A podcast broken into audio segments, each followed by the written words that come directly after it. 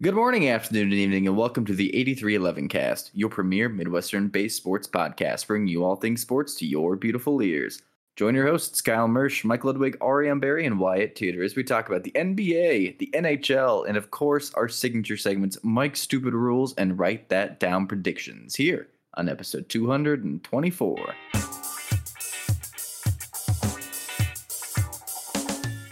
Today, May 22nd, the day that we're recording this episode, NFL owners passed a proposal to allow teams to have a third active quarterback without using a roster spot. This is essentially the old third quarterback rule that was done away with in 2010. And I would assume this is a direct result of the 49ers, with Brock Purdy injuring his elbow in the NFC title game, then Josh Johnson, Purdy's backup, concussed. With Purdy unable to throw, they didn't really have a quarterback. They lost the game. Remember that? Yep. I know this isn't Mike's stupid rules, and I'd recommend you stick around towards the latter half of the episode to get a dose of that, but I do want to briefly go over this. So the verbiage states that in addition to the active list, clubs may also designate one emergency third quarterback from its 53 player active slash inactive list. This emergency quarterback can only be activated during the game if and only if the first two quarterbacks are not able to participate due to either being injured or being disqualified. So being benched by the coach doesn't count. If either of those two quarterbacks are cleared by medical staff in the case that they were injured to return to play, the emergency third quarterback must be removed from the game and is not permitted to continue to play any position, but would be eligible to return if another, uh, what we'll consider emergency third quarterback situation arises. And these procedures don't apply if the team carries three quarterbacks on the game day active list. So 13 years later, we have the same rule reinstated. I mean, the this just goes to show that rules are implemented due to ratings, right? Rather than anything else, obviously. So I'm sure the NFL was like, wow, the end of that game kind of sucked because, you know, they didn't have a quarterback to actually play and they were just turning around and handing the ball off the entire game. They want to make things more interesting to an extent, this is also a player safety thing, right? Like it, if Brock Purdy literally tore his UCL, it's not safe for him to be out there, even if he's not really throwing the ball, right? Like you don't want a quarterback who's injured out there. You don't. That's not. They dis they disguise everything as a player safety thing, and then they go out and say that we're doing two Thursday night football games a year. They put it. The NFL owners all agreed upon you can flex a game into Thursday night twice a year now at a max. They put rules out there and they say, "Oh, well, there is this player safety benefit to this, but uh, it's just for money. That's all it is. Don't don't look at the silver lining that they're dangling in front of your face. It's for money." You're right, but when did you become such a skeptic? So you came out positive today. You're in a mood. Like, a month ago, maybe. I don't know. it, it's what it is. It, it's dumb. Whatever. Still reeling from that report that came out about all the uh the differences in rest scheduling. I think. sure, you can. I I really I didn't care about where the Chiefs were that much. Overcome adversity. It was more interesting to see and wonder what the NFL is trying to do to create a little bit more of a competitive balance or competitive nature within the and amongst the teams based on the rest. Like they have the authority to determine these schedules and disposition where teams are going to play and who they're going to play coming off of what rest scheduling like as Mike said, they have an algorithm for that. There's something that helps them determine that and they put it out there. And it's no surprise that the 49ers and the Chiefs were on the opposite end of where the Aaron Rodgers goes to this year. So it's almost like they want the Jets to do well um, for a ratings boost or whatever. So there you have it. I, I'm a little bit of a. I've become more of a skeptic than an optimist in my wiser years, we'll say. I mean, you're certainly not wrong, and I don't disagree with you. But th- I mean, you, you, your overall assessment is correct, but I think this is an overreaction to uh, this rule change. Like, is the rule, rule change? It's is the uh, oh, what if the other side of that is this rule change an overreaction from one game last year? No, it's just a reinstatement of a previous rule. I mean, they did away with the rule when they expanded the roster, right? And it's only been in play like for like the 20 years that it was an active rule. I think it only happened a handful of times. So does it really matter? Probably not. I I guess it would be interesting to see how many teams actually carry three quarterbacks regularly. What, how many how many Mhm. keep three on their 53 man roster to begin with? Right? That's what I'm curious about. Like, I don't think very many do. I know the Chiefs don't, and I know the Titans don't. Like those are the two that I am for sure that don't. I don't know if the Vikings do. I can't remember. A lot of them have a third or fourth quarterback on the practice squad, but that wouldn't qualify under this rule. I mean, that's uh, a good way to look that up is by your by, on 538 off of your Elo quarterback rankings, right? They do list like who the third stringer is if they do have a third string quarterback. Yeah. You know what a good solution to this would be, though, if you don't like that rule, is to be like the NHL and just have an emergency backup quarterback for the the place that you're playing, the stadium. That's the Yeah. best rule. I in support sport. I think they did away with that rule though too in the NHL. Oh. Uh, I feel like I, don't vaguely remember that. I'll look that up throughout the episode, and I'll get back to you during the NHL segment. I'll get I'll get back to you later on that. Any any other thoughts on that rule? Nope, none for me. Nope. So we are in the midst of a very one-sided conference finals so far, which I don't think is what we were expecting going into this. Uh, the Nuggets in the Western Conference are currently leading the series with the Lakers three to zero. Uh, game four is tonight. We'll probably start in like an hour, I think, of when we're recording this. Uh, pretty much all the games have been kind of close, but at the end of the games, they've been reasonably comfortable leads for Denver. I think it's been like five, six, and well, nine or something like that. Um, the biggest difference has been that Jamal Murray is just proving that his performance in the bubble was not a fluke, and he is that good in the playoffs. Oddly enough, something I don't think we talked about before, all four of these teams, it's a rematch of the bubble. That is what the conference finals were in that COVID year. Um, but yeah, you can definitely tell that Murray and Jokic are just clicking. Their chemistry is kind of one of a kind in the league right now. They almost can read each other's minds, it seems like. And as good as LeBron has been, and he's been pretty good, uh, you can definitely tell that the foot is bothering him and he's getting a little bit older. And Anthony Davis just. Whoever was going to win this series is who was the better big man, right? The better center in this matchup was going to win those games. And it's hard to be better than Nikola Jokic.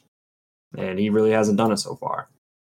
On this other side, in the Eastern Conference, though, is the one that's really been shocking, uh, with the Heat leading three to zero over the Celtics. Um, I believe when this series started, ESPN's BPI gave them like a three percent chance to make it out of this at all. Um, and now they're up 3-0. It hasn't even really been that close in any of these games. I mean, 123 to 116. 111 to 105 and then 128 to 102 um, no matter who's in no matter who is out for the heat whoever is playing that game is just playing it 100% and they're doing exactly what they need to do. Um, and the celtics just look shooken. Like they, every time it comes to clutch time they just choke. They make poor mistakes. They turn the ball over. Jayson Tatum has not scored a field goal in the fourth quarter so far this year which is just kind of crazy The the, the year or the series? uh the series. So Okay, yeah, these three games and I was very confused. sorry, the conference finals this year. He Okay. did score some last year's conference final. Um but yeah, he has not scored a single field goal in these three fourth quarters against the Heat. Uh, that being said, he has moved the ball. He's made some free throws. I don't think he's been completely useless like the media likes to make that stat sound. He is contributing value, but you really need to take control of your team in these last seconds if you're going to be that guy, which Jimmy Butler is and has no problem being every single time.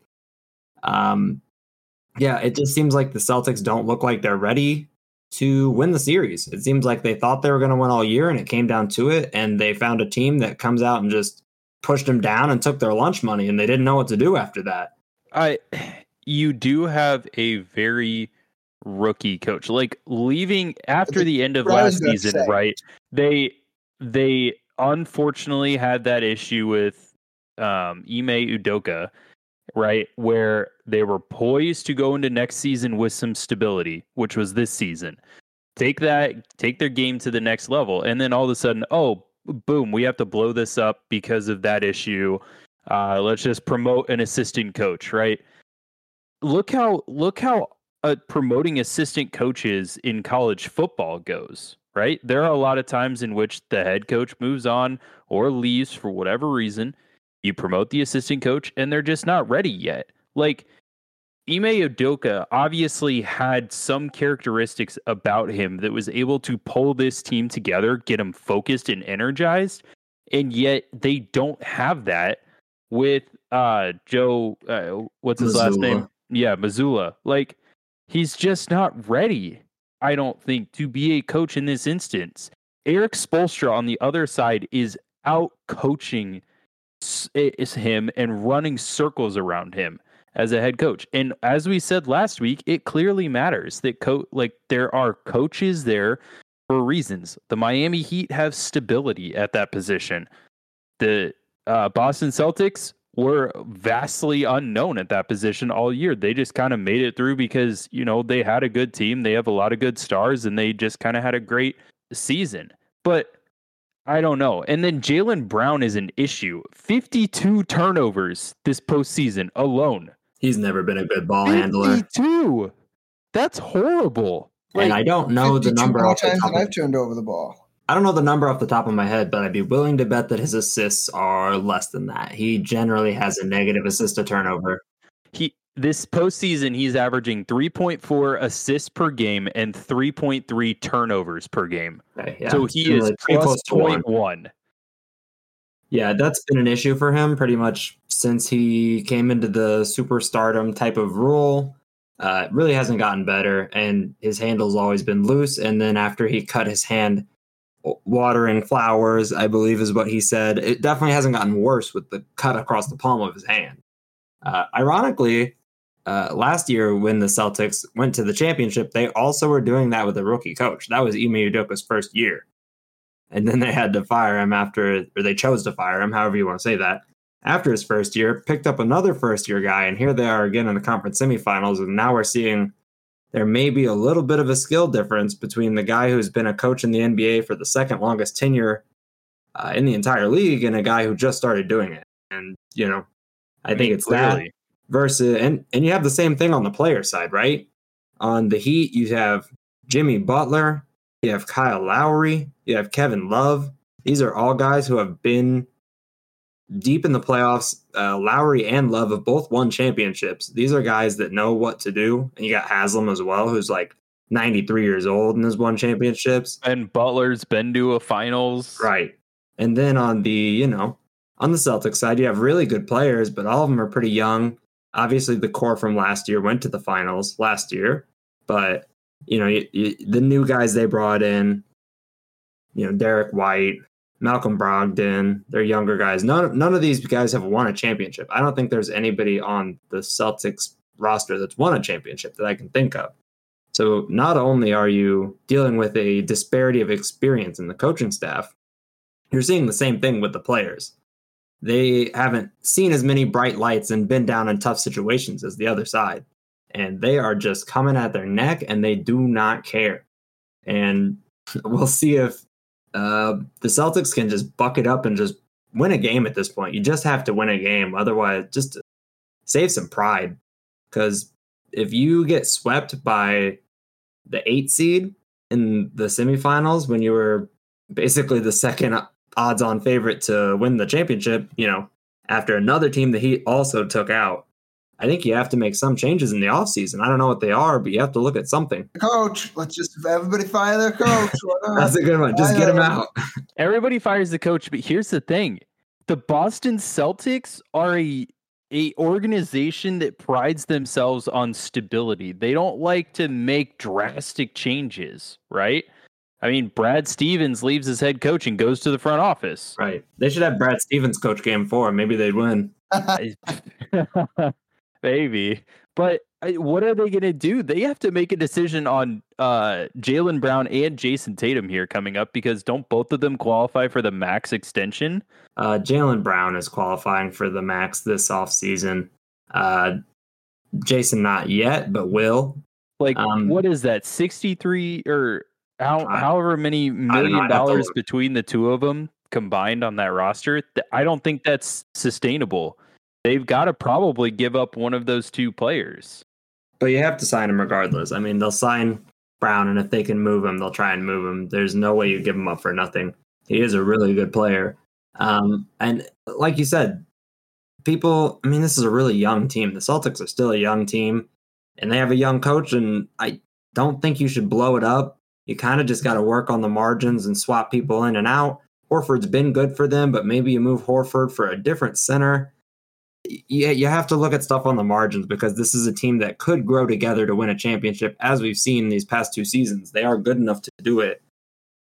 They just have to find the right situation and not do whatever it is they're doing in this series. That's pretty much what I have.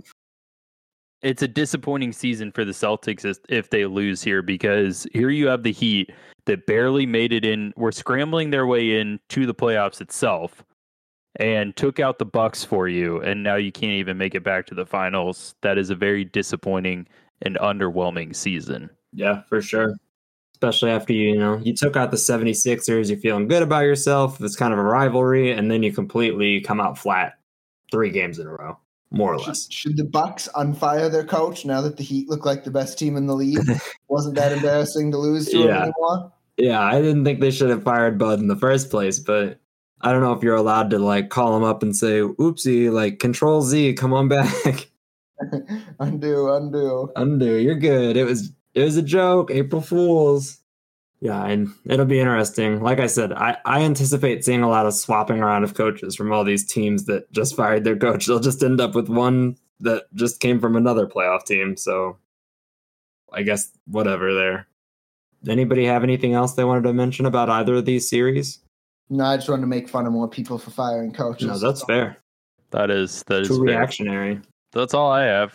So we'll uh, go from the one playoffs that's happening, and then we'll jump to the second one and see how it's going in the National Hockey League. I, I guess I have to say I am now a believer in the Florida Panthers. Um, in the Eastern Conference Finals against the Carolina Hurricane, they jumped out to a um, early 2-0 lead in that series. Now it certainly has not been been as dominant as they have been in some of the other series. Um, with some very entertaining games. Game one, the Panthers won 3 2 in four overtime. Like there was 15 seconds ish left in the fourth overtime when the Panthers finally scored that goal. They played two and one third games um, in that sitting, essentially. That was what the Um, second longest playoff game ever, I think. That's what I saw. Yes, longest ever in Yeah. a conference finals. Um, so just just crazy um, game there. Florida had initially scored about eight minutes into the first overtime, but it got waved off for goaltender interference. Um, so like half the fans had left their seats, and then uh, the goal got waved off, and they all had to run back into their seats to try to uh, to catch that. I don't know if anybody left the stadium. I hope not. Well, maybe they're lucky they did because that game lasted another like two and a half hours after that point. It was crazy. But they did eventually take it. Um, it was like one or two in the morning, um, I think, when uh, that game finally ended, at least here. And it's another hour further ahead on the East Coast. Crazy game. And then in game two, they had another overtime. This was just a, a single overtime, only lasted a few minutes. Um, but the Panthers took that one two to one um, as well. So they've got a, a 2-0 lead. They're I'm gonna they're the heat of the NHL, right? Eight seed, um, who uh, took out a really really good one seed and now is uh, dominating the conference finals. I mean, at this point, I got to believe in them. So I was hoping you were going to keep being skeptical, and at some point they're just lifting the Stanley Cup, and you're like, I don't know about them. They could come know. down I anytime. yeah, I still they're gonna drop the cup on the ice, and that means. so yeah, I what I mean, same thing you can say about the Heat. I mean, you have to believe what they've done. So, so you got to believe what they've done. Um, over in the Western Conference, over in the Western Conference, uh, it's also a 2 0 lead, this time for the Vegas Golden Knights. Um, they both of these games have also gone to overtime. All four um, conference finals games have gone to overtime so far. Vegas taking out the Stars 4 3 in game one and 3 2 in game two. So, ton of overtime hockey. Vegas is trying to make another finals run like they did in their first season. Um, they're trying to make another one this year. So um, we'll keep an eye on that with game three. Um, yeah, with game three coming up for the Panthers and Hurricanes tonight. And then uh, Tuesday, get a game three for the Stars and Golden Knights. Any questions on the NHL? I do not have any. Fair enough. If that is the case, we'll move into Mike's stupid rules. And you you guys told me before the episode that you sort of like um, my uh, sort of trivia-ish scenario based stupid rule segment. So we're gonna do another one here. You guys, you guys good for that? You ready for that? Yeah. Yeah. Let's do it. All right. So here's the scenario. We'll be in ba- baseball. Um, you've got a got runners on second and third. You've got one out. Um, there's a, a ground ball that's hit, and um, the runner at third decides to stay put, but the runner at second decides to run to third base because he thinks the guy's going to try to score and wants to end up on third base. Both of those runners are now standing on third base. Okay, both runners are now standing on third base. The fielder gets the ball and tags both runners, or they're both standing on the base. Who is out? Are one of them out? Are both of them out? Are neither of them out? Which one of them is out? If it's one of them, I would think it's the guy from second base, but the reason you're asking me the question makes me believe it is not. I think it's the guy who's standing on third. they're both The, standing. the, on the third. lead, the lead runner, the guy who was at third. The lead runner is entitled to the base. So the guy that came from second got tagged. He would be out then. The guy that got tagged on third doesn't count. That is why it is correct. Yes, this is Rule 5.06A2. It says two runners may not occupy a base, but if, while the ball is alive, two runners are touching a base, the following runner, so the trailing runner, shall be out when tagged, and the preceding runner, the lead runner, is entitled to the base. Unless, if runner is forced to advance to the base, um, then, if two runners are on the base, the lead runner is out and the trailing runner is safe. So, on a four, so in my scenario that I gave, you're correct. The trailing runner is out. But if the bases would have been loaded and somehow that happens, then the lead runner is out. Make sense? Yeah. I think That so. does make sense. If, yeah. if you're for, if you're forced to run, you uh, you don't get uh, you don't get the base if two people are on it. But if it's not a force, uh, it's it's your base. So there you go. Any questions on that? No. Really, what you what young ball players need to know: if there's two players on the base, Tag both of you just both tag both of them first of all, and but if you're the runner, just stay there.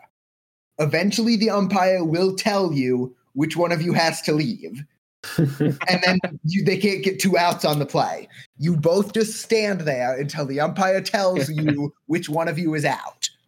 Just stay there.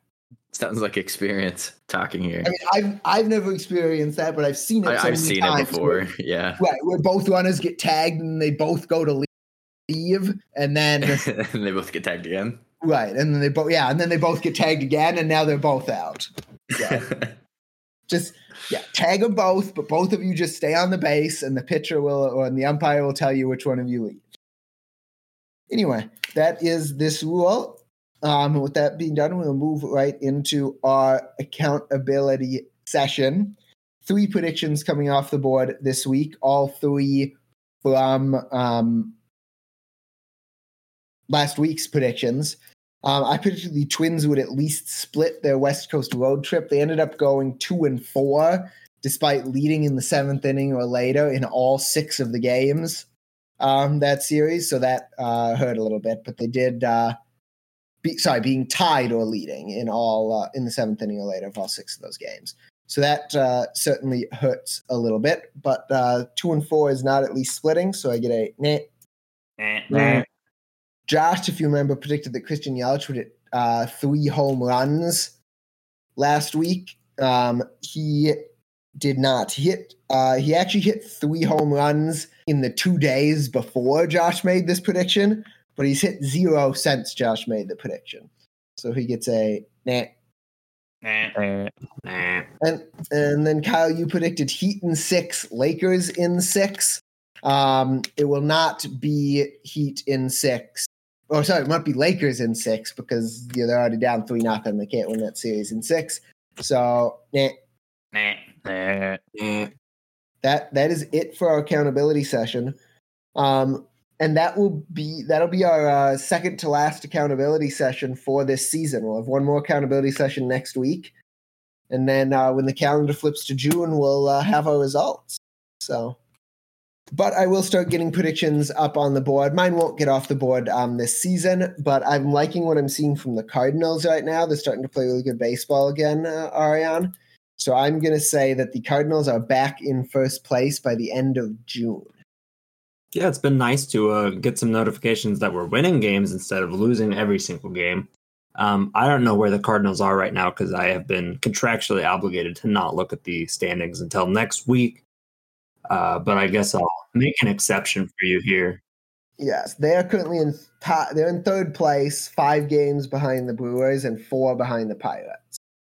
They're still six games under 500. Yeah. They are not. Uh, are they still the favorite to win? The, they're not the favorite to win that division. That's Milwaukee.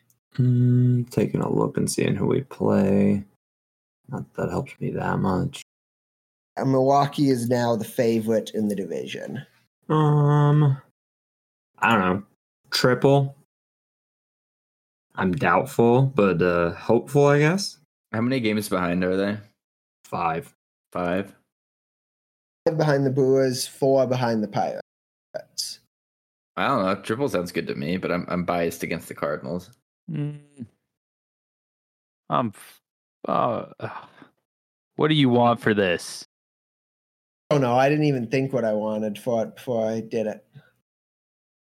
Would you say Wyatt at triple? I said a triple. Did Ariane say anything or no? I, I Yeah, think I he said- said, triple I as said well. triple. Uh, it's fine with me. Okay. We'll give him a triple. Triple it is. Do have anything from Josh this week? Is he still alive?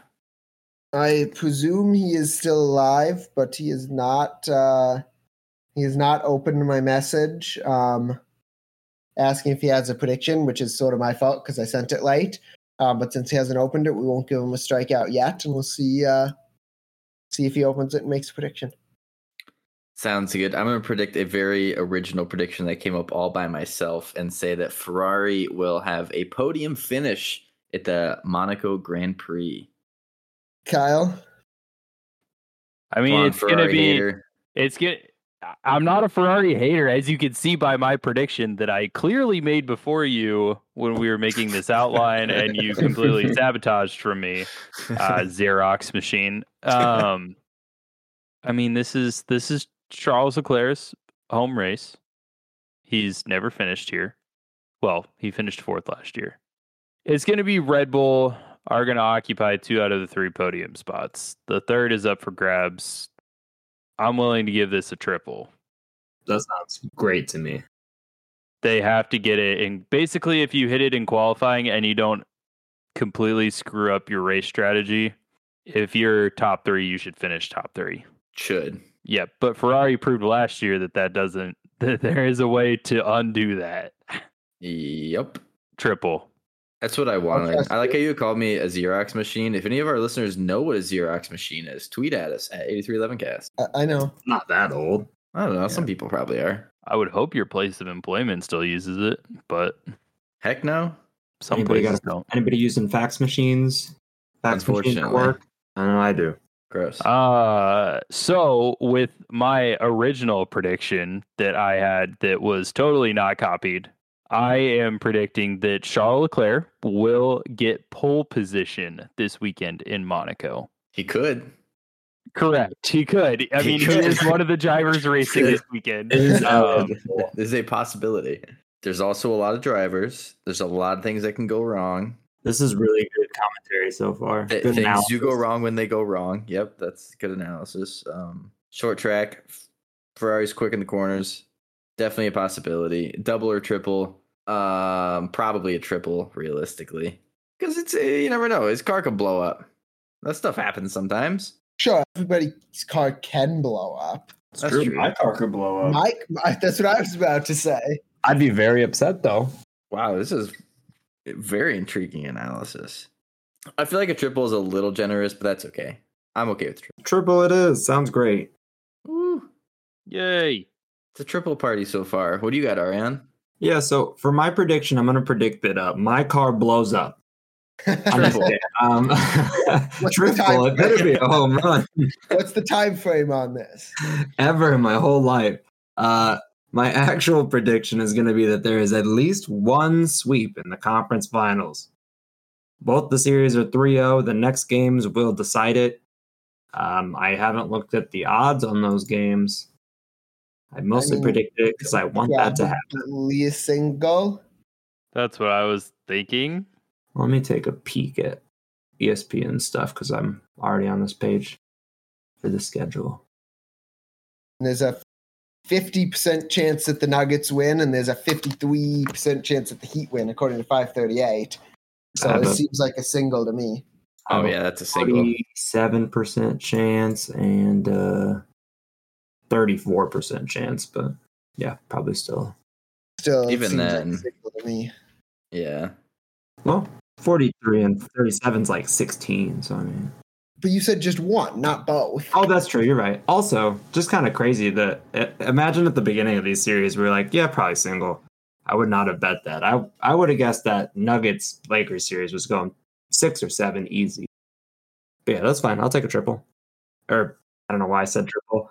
Yeah, a I'm lot sure of you would. triples. I would take a triple. Single's great. Uh, single it is. With a single, three triples, and one TBD, that concludes our Write That Down prediction segment, which means we're at the end of the episode. Thank you so much for dropping by this week's episode of the 8311 Cast, episode 224. From now until next week's episode, be sure to check in with our socials at 8311cast, wherever you find us. Signing off for the 8311 Cast, we have your hosts Kyle Mersch. Mike Ludwig. Ariane Barry. and Wyatt Teeter. Talk to y'all again next week. Go Cyclones! Go Cyclone. Go Cyclones. Go Cyclones.